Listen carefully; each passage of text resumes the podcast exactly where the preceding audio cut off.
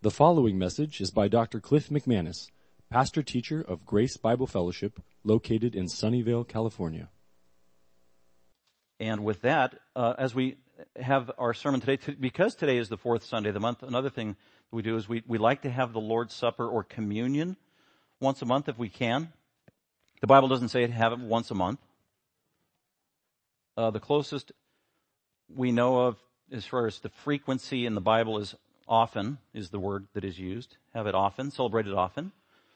The early church celebrated it often. So we want to celebrate it often. So that's the privilege we have today is communion. Usually we have a regular sermon and then communion at the end and so we don't have many opportunities actually to take some time, pause, and think about communion in depth from a biblical point of view. What is communion? Why do we do it? What's its significance? What was the origin of it? When did it start? Where does it come from? How does it apply and is it relevant to Christians today? And more and more that becomes a shrouded reality and question, even in the evangelical world as I think of Christians I've interacted with, churches that I've been to, I visited and remember visiting a church, evangelical church, and at the end, um, it was a communion Sunday, but nobody knew about it except people that were there because they didn't announce it, and people just knew that if you wanted to have communion after the service, you go over in the corner somewhere with somebody and they give it to you there. So it wasn't highlighted as part of the corporate worship in the service. It was just kind of a period at the end of a sentence. Uh, that was not Jesus' intent. It's a very important ordinance that he wants his church to be celebrating continually. So today we have the privilege to go through, I think, one of the key chapters in the Bible that really gives us the foundation and the origin of fully understanding the significance of communion. So we have the privilege to do that. So I'd invite you to open up your Bible to Exodus chapter 12. If you have uh, the outline on your bulletin today, the title of the sermon is The Passover, is all I called it, the Passover. Exodus chapter 12. We'll be looking at Exodus chapter 12, and then we will conclude after we get through Exodus chapter 12. We'll go on to point number five, which is the New Testament significance and fulfillment of the Passover, and then after that, we'll take communion together. So today we won't have children's church. We'll all be privileged to stay together here. So let's go ahead and look at Exodus chapter 12. And we're just going to kind of survey it section by section, go through it rather quickly and just make some significant highlights and points along the way. Again, this is preparing our hearts for communion and the meaning of communion. We need to do things in keeping with truth when we practice them so that it doesn't just become an empty ritual with no meaning. We want to give it biblical significance. So that's why we're going over this. And we have a lot of different people here with different backgrounds. Some of you grew up unchurched agnostic slash atheist. I know for a fact that's true. Some of you grew up maybe in a more traditional denomination that was liturgical, whether it was a Lutheran church or a Presbyterian church or an Episcopalian church and that kind of a thing. And they had communion or whatever they called it, the Eucharist, and they had their theology and practice and the way they did that. Others of you, like me, have a Catholic background, Roman Catholic. It was called the Eucharist or the Mass is what, that's what we called communion, the Eucharist. And it was a, a formal event with very significant meaning attached to it. Very different than what I believe today or what's taught in the Bible. Uh, or maybe you have a background in Mormonism or those kind of things. Mormons practice communion, celebrate it. They give attach different meaning to it. Even the way it is practiced is very different. So we have all these varied backgrounds with respect to communion. We can't just assume everybody understands and knows the full significance of communion, why we take it, how we're supposed to practice it. So we have that privilege today. And when Jesus inaugurated the first communion, which was literally just before his death, he had his 12 apostles. and We call it the Last Supper. The Last Supper was the first communion.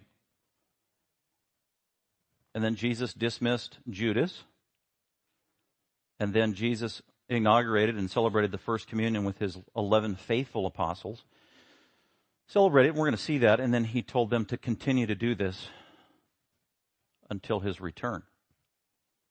The question is, well, why did Jesus have the Last Supper and the First Communion anyway? Where did that come from? And Jesus was Jewish. He was a Jewish rabbi. He was raised in the synagogue. He taught in the synagogue. He was a master of the Old Testament. He believed that the Old Testament was the very Word of God. And the Passover was commanded in the Old Testament. And so Jesus grew up celebrating, practicing the Passover meal. And the last Passover that he ever ate was during the week of his life and gave new significance and meaning to it. So that's what we're going to see today. It's absolutely amazing. So let's go ahead and look at uh, the Passover as it was given by God historically, Exodus chapter 12. And we'll just go through these points. Uh, the heading there, the Passover meal was a celebration. I say celebration because if you have a New American Standard Bible, as we're reading through, the word celebration will come up. Hebrew word, verse 47. Some, some say practice or observe, but some English translations say celebrate. So in many ways, the Passover for the Jews, it was a celebration.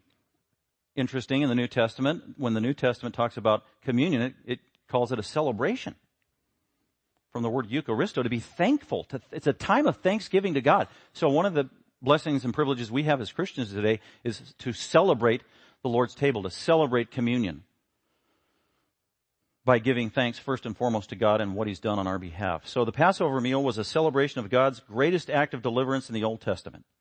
It was a picture of Christ's death on the cross. So if I were to ask you, depending upon no matter where your background is in terms of Bible knowledge, the Old Testament, 39 books, it's way bigger than the New Testament. And if I were to ask you, what is the greatest act of salvation and deliverance that God accomplished in the Old Testament? Your answer should be, it was the Exodus. That was the greatest act of salvation or deliverance that God accomplished for His people. The greatest saving act that God performed in the Old Testament was the Exodus, saving two million plus Israelites or Jews out of slavery from Egypt and then bringing them into the promised land. The Bible, the Old Testament calls that an act of salvation even though it was physical. It wasn't a personal individual salvation. It was a literal act of deliverance on behalf of God, literally delivering that nation out of slavery after 400 years. Many times in the Old Testament, the word salvation is used literally, not spiritually and individually, but corporately and literally. God rescued somebody from death. So the greatest act of salvation and deliverance by God, by Yahweh in the Old Testament was the Exodus, rescuing them out of slavery, redeeming them, purchasing them out of the ownership of a slave owner. And so in Passover, that's what the Jews were celebrating. They were celebrating that their God, their saving God, their gracious, merciful God, their powerful God, delivered them and saved them out of slavery from the Egyptians and brought them into the promised land. That's primarily what was in the mind of a Jew as he celebrated Passover. It, it, included many other things as well, but that was one of the main things. The greatest act of salvation on the part of God in the Old Testament was rescuing his people out of slavery from Egypt. In the New Testament, what is the greatest act of God? It is Jesus Christ saving his people from their sins by his death and resurrection. And that's built upon the foundation of God's saving act of what he did for the Jews in the Old Testament. God is a saving God. So that's the beautiful picture that we see in Passover. So let's go ahead and look at the Passover, which really is the foundation of communion and why Christians take it today. And as we go through, hopefully you can see all these amazing, just rich, obvious allusions and pictures and things pointing to Jesus Christ, the Savior. So let's look at uh, Exodus chapter 12. Just by way of setting the context, Exodus chapter 12 happens in about 14, 1440 BC, in the days of Moses. Moses has been commissioned by God. He's an old man. He's 80 years old. Prophet of God now. And he was called by God to go talk to the Jewish people, the Israelites, and say, I am your prophet. I am the mouthpiece of God. I'm here to set you free. And he was also called to confront Pharaoh, who was holding them in slavery. Moses did that. He confronted Pharaoh face to face repeatedly, we know. And Pharaoh kept saying no, no, no. He was evil. He had a hardened heart. And so God poured down these nine literal, miraculous plagues on Egypt to punish Pharaoh and to harden his, to soften his heart and eventually to deliver the Israelites. So God had done nine miraculous signs already confronting Pharaoh and Pharaoh refused to let the two million goes, Jews go from slavery. So finally in Exodus chapter 12, God tells Moses, okay Moses and Aaron, one more time, I'm doing one more plague. I'm doing one more miracle on your behalf to confront Pharaoh. And this time, he will let you go. Not only will he let you go, he will drive you out of the country, says God to Moses in Exodus chapter 11. And then he tells Moses what it is. Here's the last plague. The, the avenger is going to come at midnight, the avenger of God, and will go over every house in Egypt. And if there is not blood on the front of the house, then the avenging angel, which is God himself, will kill the firstborn in every single home. If there is blood on the front of the house, the avenging angel or God himself will pass over that house and will not kill anybody. Although somebody in that house died, God will pass over it. Someone will die. A substitute will die in that house. A lamb will die in that house. So on this night, there will be a death in every single home, whether they believed or not. A death in every single home. Either the firstborn of those who refuse to believe or an innocent substitutionary lamb that did nothing wrong that will be slaughtered on behalf of sinful people. And then God said, then you will be delivered. Pharaoh will let your people go as a result. So that was the setup for Exodus chapter 12. So let's go ahead and look at it and see if God is true to his word. Point number one regarding the Passover was the preparation of the Passover, and that's verses 1 through 14. Now the Lord, Yahweh, said to Moses and Aaron, in the land of Egypt. They are slaves. They've been slaves of Egypt for 400 plus years. God gave Abraham a prophecy in Genesis 15, 400 years before this event, 400 years before this event. God told Abraham, in the future your descendants will be slaves in a faraway country. They'll be there for 400 years and then I will set them free. Genesis 15. It's amazing. God goes on with uh, Moses and Aaron. He says, this month, this month, what month was this? Well, this was Abib, A-B-I-B in the Hebrew. This month, Abib. That, for us, it's about April when we have Easter. After the exile, they changed it to Nisan, which was the Babylonian name. But in this month, Moses, this month shall be the beginning of months for you. So this, a, a new thing was happening. God was creating a new nation. And with that, God was giving them a new identity and he's even going to give them a new calendar by which to live and operate and have their identity.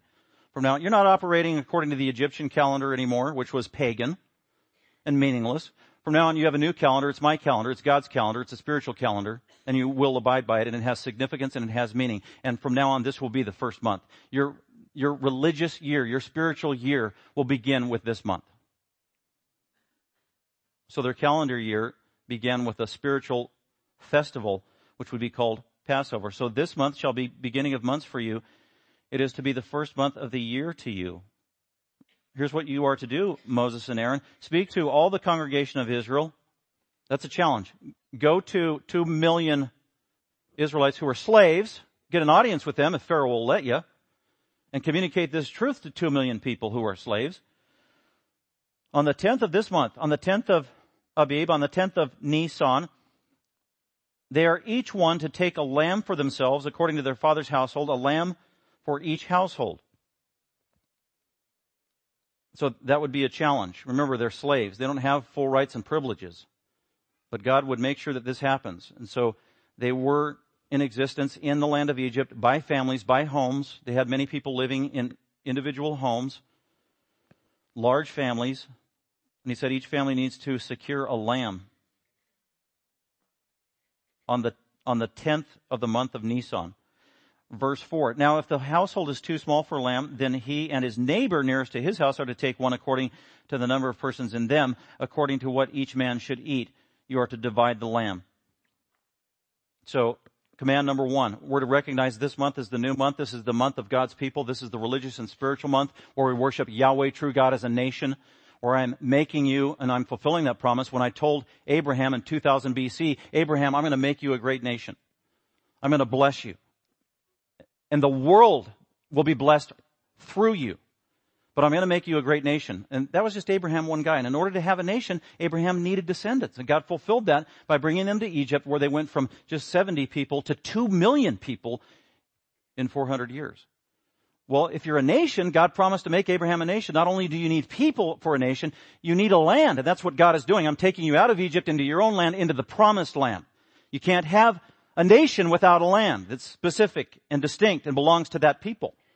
And God will fulfill that in Exodus and books after that, Joshua. And then also to have a nation, not only do you need people and descendants and you need land, you also need laws. You can't have a nation without laws that unites the people. And that's what Moses was for. He was the great lawgiver.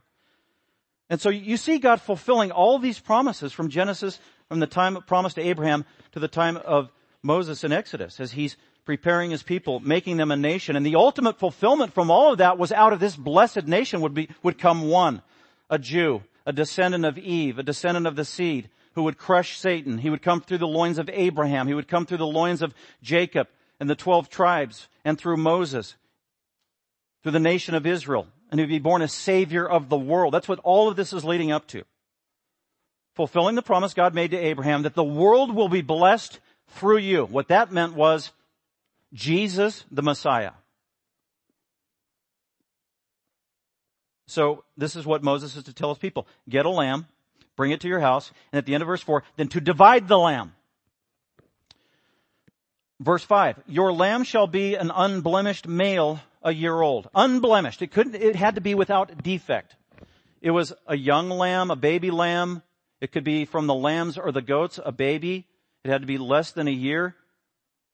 Unused, pristine, unblemished. The New Testament authors and the apostles pick up on this, that Jesus as the Lamb of God was unblemished unblemished lamb. He had no defect and what that meant was Jesus had no sin. He was unlike any other human ever born. He is qualified to be God's sacrificial lamb because he is without blemish. Your lamb shall be an unblemished male, a year old. You may take it from the sheep or from the goats, and you shall keep it until the 14th day of the same month. This is amazing. You select a lamb on the 10th of Nisan. You welcome it. You own it into your home. The idea is that from those five days, the 10th, the 11th, the 12th, and the 13th, until the 14th day when you slaughter the lamb, you have five days to identify with that lamb, to recognize the lamb, to look for defects in the lamb, to examine the lamb, to make sure that it is qualified. And then it would become the substitute of the people. When did Jesus die? The Gospels say that Jesus died on the Passover. That, that's a miracle. Jesus died on the Passover. Read the Gospel of John. Three and a half years before Jesus died, Jesus cleansed the temple. Then he did a miracle on the Sabbath, and it says the Jews tried to kill him. Repeatedly that happened. The Jewish leaders tried to kill Jesus prematurely, and many times they tried to kill him when it wasn't the Passover which would undermine all of God's prophecies and types of the coming Messiah. Jesus the Lamb had to die on Passover. And you see that in the Gospels. Jesus is in charge of his life. Jesus is in charge of his death. I must die. I am the Savior. I'm the Lamb of God. I must die on the Passover. No, you're not going to kill me today. You're not going to kill me this month. You're not going to kill me this year. He knew he had to die on the Passover. That's why he says in John chapter 10, 17 and 18, no man takes my life from me. I willingly lay it down and I willingly take it up again.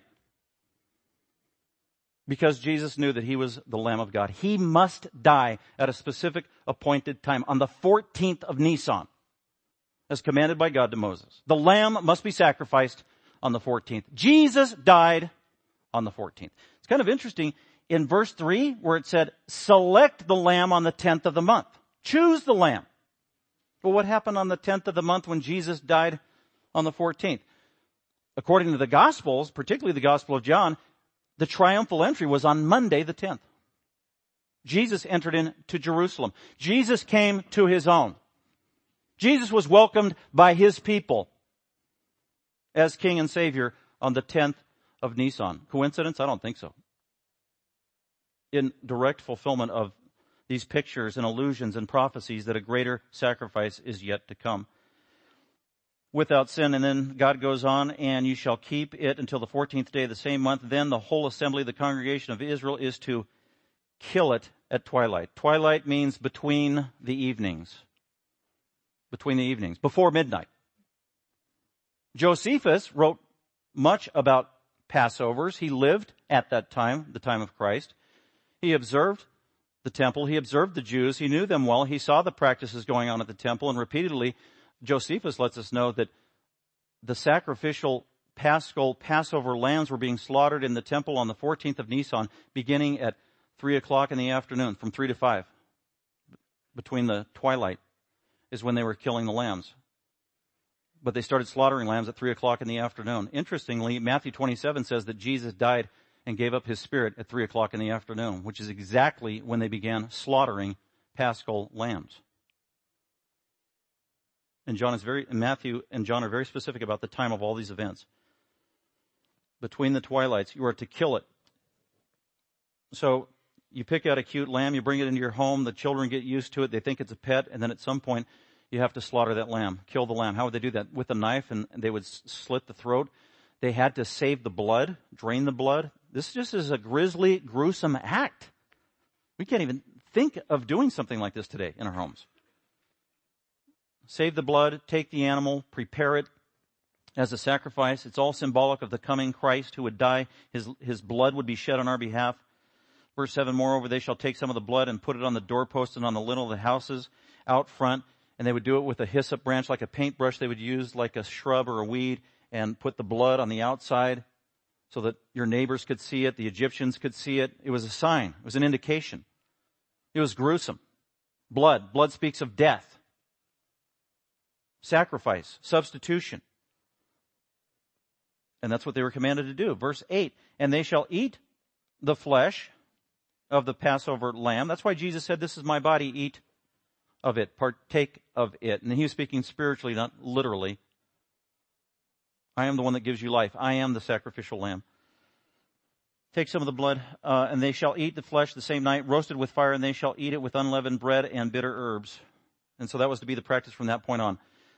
Celebrate the Passover once a year with your families, slaughtering lambs with unleavened bread, which was symbolic for being ready and ready to go. Also having no leaven, which was getting rid of the influence of sin in your life, and also bitter herbs, reminding you of the bitterness of slavery, reminding you where you came from, reminding you where God saved you from. So Passover was to be a reminder, it was a memorial of the great saving act of God, which is also what communion is for us. It's a memorial to remind us of the great saving act of the Lord Jesus Christ. Very similar. Verse 10, and you shall not leave any of it over until morning, but whatever is left of it until morning you shall burn with fire, nothing left over. Verse 11, and now you shall eat it in this manner with your loins girded, meaning pull up your robes like you're ready to run. Your sandals on your feet, staff in your hand. You shall eat it in haste. So the idea is they're slaves, they're in their homes, they got their shoes on, which means they're ready to leave the house, meaning God is going to let them know at a moment's notice, you need to be ready to leave your house and go where I tell you to go. And that's exactly what happened because they celebrated the first Passover on the 14th of Nisan. And then on the 15th of Nisan, Pharaoh told them, get out of here. And they did. And the Israelites began the Exodus on the 15th the next day. So they were ready to go. So God was preparing them for salvation, deliverance. The end of verse 11. Now you shall eat it in this manner with your loins girded, your sandals on your feet, your staff in your hand, and you shall eat it in haste. It is the Lord's Passover. And that's where we get that word, the Passover. Passover means the very, that very thing. To pass over, to skip over, to bypass. Verse 12. For, look at, this is amazing. This is God talking. I will go through the land of Egypt. God claims He's the one that will go through the land. I will go through the land of Egypt that night, and I will strike down all the firstborn of the land of Egypt. So that's, that's God. God is the one who's going to go through as an avenging angel.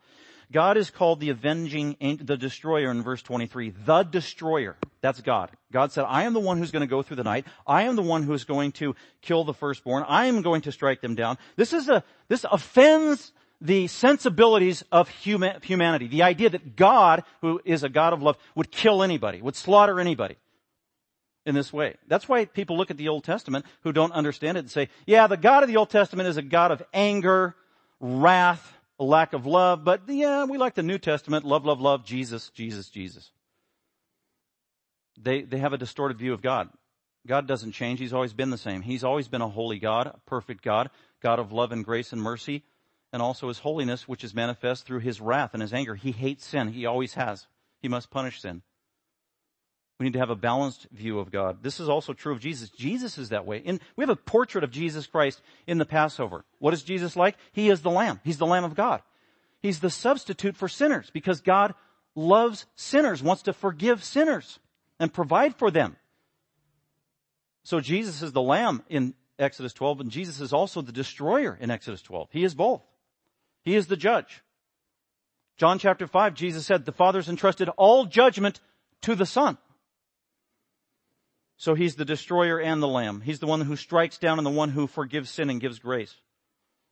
And it all comes down to what do you believe about him? Do you believe him or not? Any Egyptian that believed the warning of what was coming, all they had to do was believe, repent, obey and submit to Moses' word, and they would be forgiven. They would be saved. They would be spared. How do we know that? Because that's exactly what happened. Some of the Egyptians around did that very thing and got to go with the Israelites when they were released and they were not killed. The, so it's the grace and the wrath of God. And God promised to strike down the firstborn in the land, not just of human beings, but both of man and beast. And this was a, this was actually a strike against the false gods of Israel. And against all the gods of Egypt, I will execute judgments. I am the Lord. Their pagan religion, they had a God for everything. A God of fertility, the God of the firstborn, the God of their crops, the God of their animals, the God of the weather, the God of sun. This was a judgment against all of it. Verse 13, and the blood shall be a sign for you. The blood is a symbol on the houses where you live, and when I see the blood, I will pass over you. And no plague will befall you to destroy you when I strike the land of Egypt. So God literally comes out in the form of an angel called the destroying angel. At midnight, we know this. And as he's going over the land of his, every house that has blood on it, he passes over.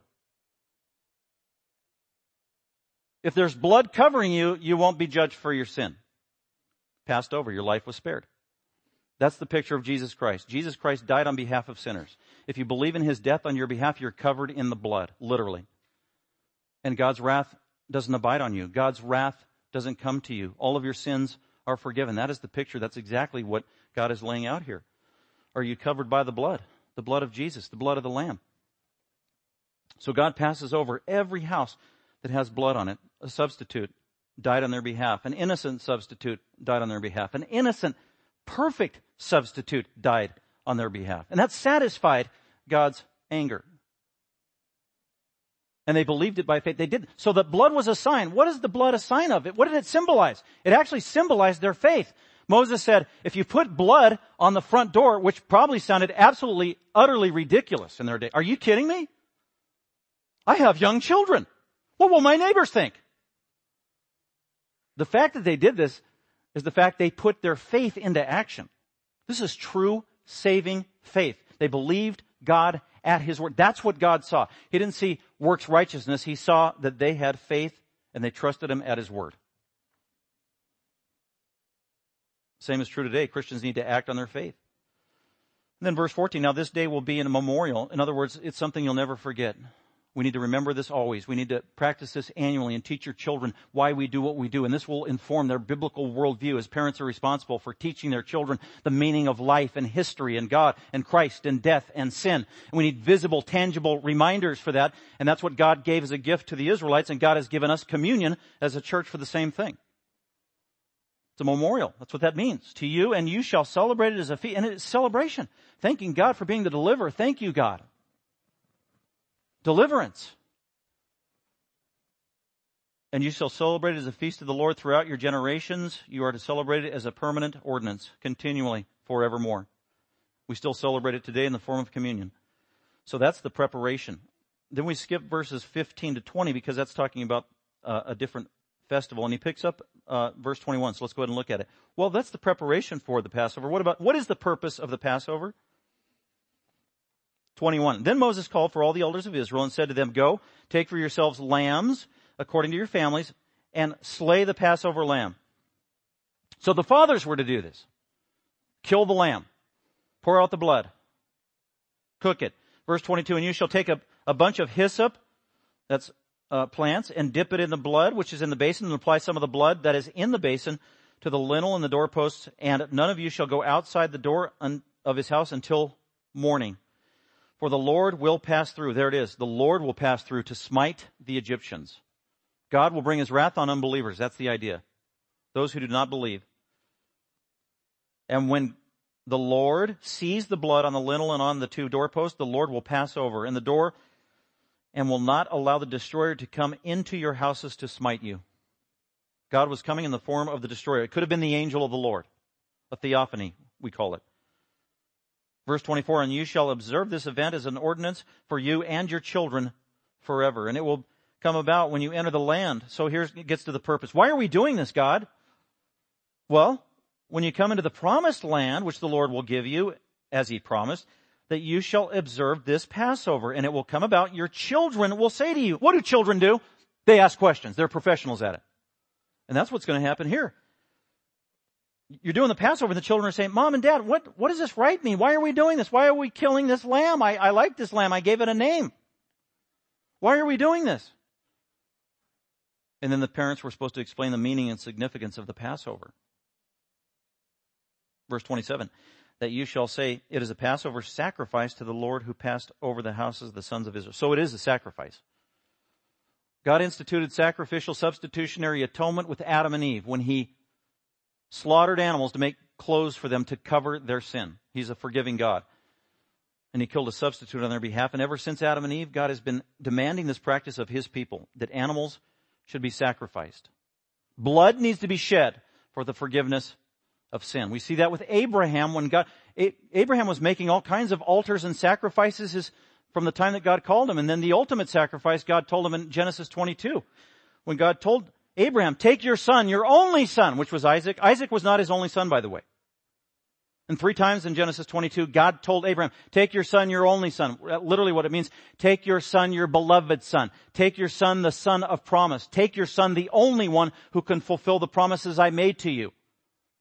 Three times he calls Isaac your only son. Take your son, your only son, and take him on that mountain. Kill him. Sacrifice him. And Isaac is about 16 at the time. And Abraham takes Isaac up the hill.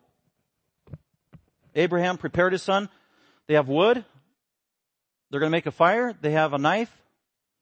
And Abraham and Isaac are going up the hill to the sacrifice. And the teenage son asked a good question and asked his dad and looked around, wait, we're going up to sacrifice and kill something. And he asked his dad, Father, where is the lamb? Where is the lamb?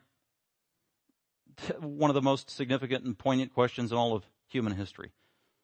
Where's the lamb? Where's the sufficient substitutionary sacrifice on behalf of us? Where is the lamb?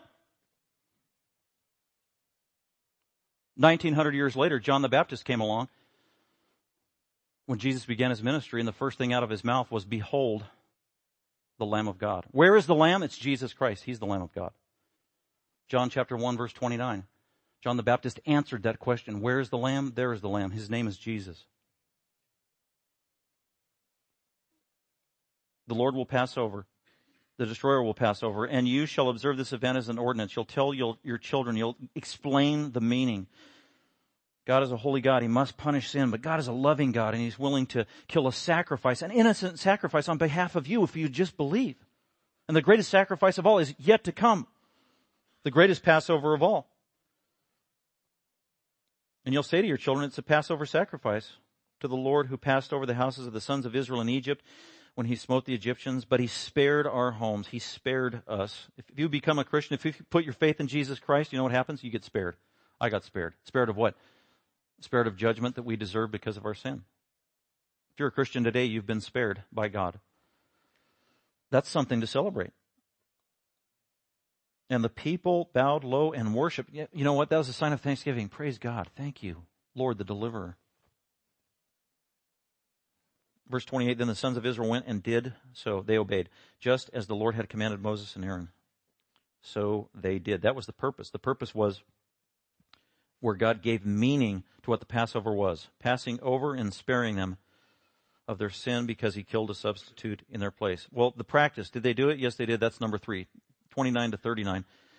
Now it came about, verse 29, at midnight that the Lord struck all the firstborn in the land of Egypt with the avenging angel, God himself. From the firstborn of Pharaoh, no one would be spared, who sat on his throne, to the firstborn of the captive or slave. There's no partiality with God, who was in the dungeon, and all the firstborn of the cattle. Pharaoh rose in the night. Why? From all the screaming and the death of his own son, he and all of his servants and all Egyptians, and listen to this phrase, and there was a great cry in Egypt, cry of death, of slaughter, for there was no home where there was not someone dead. Verse 31, then he called for Moses and Aaron at night and said, rise up, get out from among the people, both you and the sons of Israel, and go, worship the Lord as you have said. Take both your flocks and your herds as you have said, and go and and bless me also. Pharaoh was schizophrenic. And the Egyptians urged the people to send them out of the land in haste, for they said, we shall all be dead. Get out of here, you Israelites. The Egyptians were in a panic and they sent the Israelites. Verse 35. Now the sons of Israel had done according to the word of Moses, for they had requested from the Egyptians articles of silver and articles of gold and clothing, and the Lord had given the people favor in the sight of the Egyptians so that they let them have their request. Thus they plundered the Egyptians. So the Israelites took all the silver and gold from the Egyptians and the Egyptians gave it to them gladly and willingly because they were just concerned about the death of their beloved family members. And they, they began immediately to bury their dead while they let the Israelites go free. This was the grace of God because it was through those plundering implements that God would help them survive in the wilderness. The grace of God. Now, verse 37, now the sons of Israel journeyed from Ramses to Succoth, about 600,000 men on foot. That means there's about 2 million Israelites. 2 million. Aside from children, women, children, the elderly, all their animals. Verse 38, and not only the Israelites, but also a mixed multitude. Who were they? Well, they were probably non-Israelites, non-Jews, scared Egyptians who were willing to do the blood sacrifice and, and go with the Israelites that they might be saved. This mixed multitude also went up with them along with the flocks and the herds, a very large number of livestock. And they baked the dough which they had brought out of Egypt into cakes of unleavened bread. They ate it in a hurry, for it had not become leavened since they were driven out of Egypt and could not delay, nor had they prepared any provisions for themselves. So they followed through and practiced exactly what God asked them to do. By the way, this mixed multitude in verse 38, you see them later in the book of Numbers when there's a, a called a rabble the, the negative, grumbling, small group of people that poisoned the minds of everyone else to turn against Moses, you know where it began? With the mixed multitude. Says the book of Numbers. They were leaven, a bad influence. And then let's go ahead and look at the picture. What is this all picture? What is it a symbol of? Well, something greater than this historical event. 40 to 51 verse 40. Now the time of, that the sons of Israel lived in Egypt was 430 years. That's how long they were slaves. And it came about at the end of 430 years to the very day that all the hosts of the Lord went out from the land of Egypt. So this is about 1446 BC to the day. It is a night to be observed for the Lord for having brought them out of the land of Egypt. This night is for the Lord to be observed by all the sons of Israel throughout their generations. And the Lord said to Moses and Aaron, this is the ordinance of the Passover. No foreigner is to eat of it. What does that mean? Basically no unbeliever. Someone who's not a part of the covenant community is not to celebrate. And so we would say that today when we have communion. Anybody who's a Christian here this day is welcome to participate in communion when we pass the elements around. If you're not a Christian, just let it pass. And that's for your good, actually. Because uh, the Bible says through the apostle Paul that if you're not a Christian and you take communion, you bring judgment upon yourself, and you don't want that kind of a judgment. So it's for the believing community only, and so also was true of the Passover. But God in His grace allowed them to be converted if they were foreigners and not Jews. And they could enter into the community through the proper means. Verse 44, but every man's slave purchased with money after you have circumcised him, then he may eat of it. He joins the community through circumcision. He adopts the true and faith of Yahweh. A sojourner or a hired servant shall not eat of it. It is to be eaten in a single house. You are not to bring forth any of the flesh outside of the house, nor are you to break any bones of the lamb. So they cooked the lamb, but they weren't supposed to break any bones of the lamb, the sacrificial lamb. And the gospel writers pick up on this and say, Jesus, who died on the cross, the soldiers went up to break his legs, but they didn't because he was already dead. And so thus fulfilled the scriptures that not a bone of the lamb would be broken. Jesus is the Passover lamb. Verse 48, but if a stranger sojourns with you and celebrates the Passover of the Lord, let all his males be circumcised and then let him come near to celebrate it and he shall be like a native of the land, but no circumcised person may eat of it. The same law shall apply to the native as to the stranger who sojourns among you. And then all the sons of Israel did so. They did just as the Lord had commanded Moses and Aaron. And it came about on the same day that the Lord brought the sons of Israel out of the land of Egypt by their hosts and they celebrated Passover. And then God, the next day, God delivered them from slavery. The parallel is obvious. Jesus Christ celebrated the Last Supper and his first communion with his 11 apostles. And the next day, actually that very night, he delivered his people from sin. He delivered his people from slavery just like they did at Passover. God is the saving God. And anytime God saves, God always brings judgment. Judgment and saving, they're two sides of the same coin. Because Jesus' death was an act of judgment by God of his hatred for sin. And at the same time, it was the greatest act of love by God as he killed a substitute on behalf of sinners that they might be forgiven. The greatest reality in the history of the world. Let's go on to number five, the passion. The passion. What's the passion? Well, that word came to mean the events all related to the death of Christ. That's what the passion means. The death of Christ. The death of the ultimate Lamb of God. Go to second, go to 1 Corinthians chapter 5.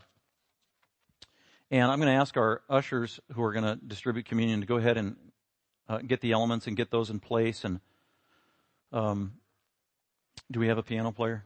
Uh, be ready to, or if we don't, that's fine. Um, oh, Brian, thank you to meditate in our own hearts, as we now have the opportunity to prepare our hearts for communion. Look at 2 Corinthians chapter 5. I'm sorry, 1 Corinthians chapter 5. The apostle Paul, talking to a Christian community, dealing with sin in their midst, telling them what the solution is. It's the Lord Jesus Christ. They're Christians. They believe in the gospel. And yet look at verse 7. He says, your boasting is not good. So they're being sinful like we are. We struggle with sin. He says, do you not know that a little leaven leavens the whole lump of dough? Don't you remember the Passover story I told you about where you weren't supposed to have any leaven because leaven is a negative influence?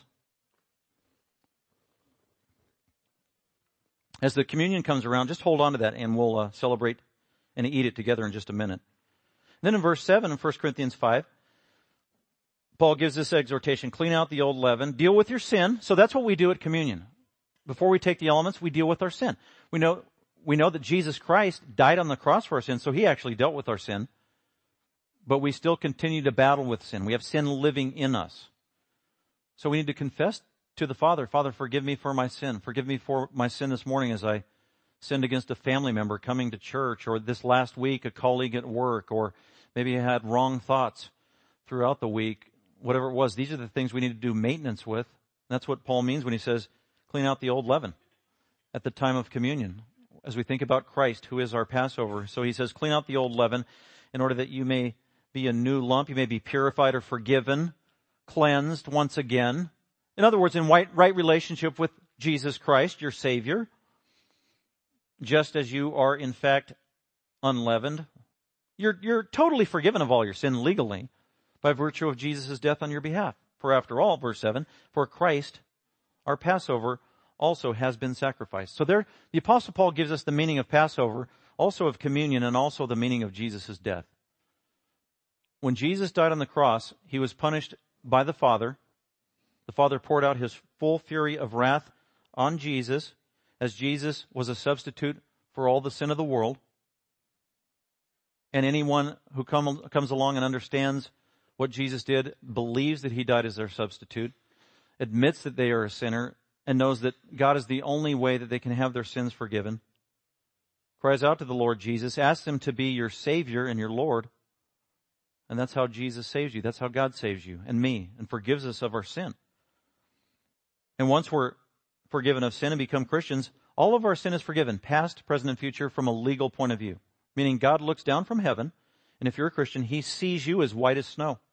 He sees you as pristine and pure as that unblemished lamb. He sees you, get this, as beautiful as Christ Himself is. Because we are clothed and wrapped in the very identity and the glory of Jesus Christ, our blessed Savior. That's from a legal point of view, but it's a real point of view. All of our sins are forgiven. But the practical reality is we still battle with sin day to day. And that's what Paul's saying. Deal with your sin. Admit it, fess up to it, ask God for help, ask for forgiveness for other people you need to, but do maintenance daily of your sin. And the time where we think about maintenance of our sin is at communion, as we're reminded of the meaning of the death of Christ.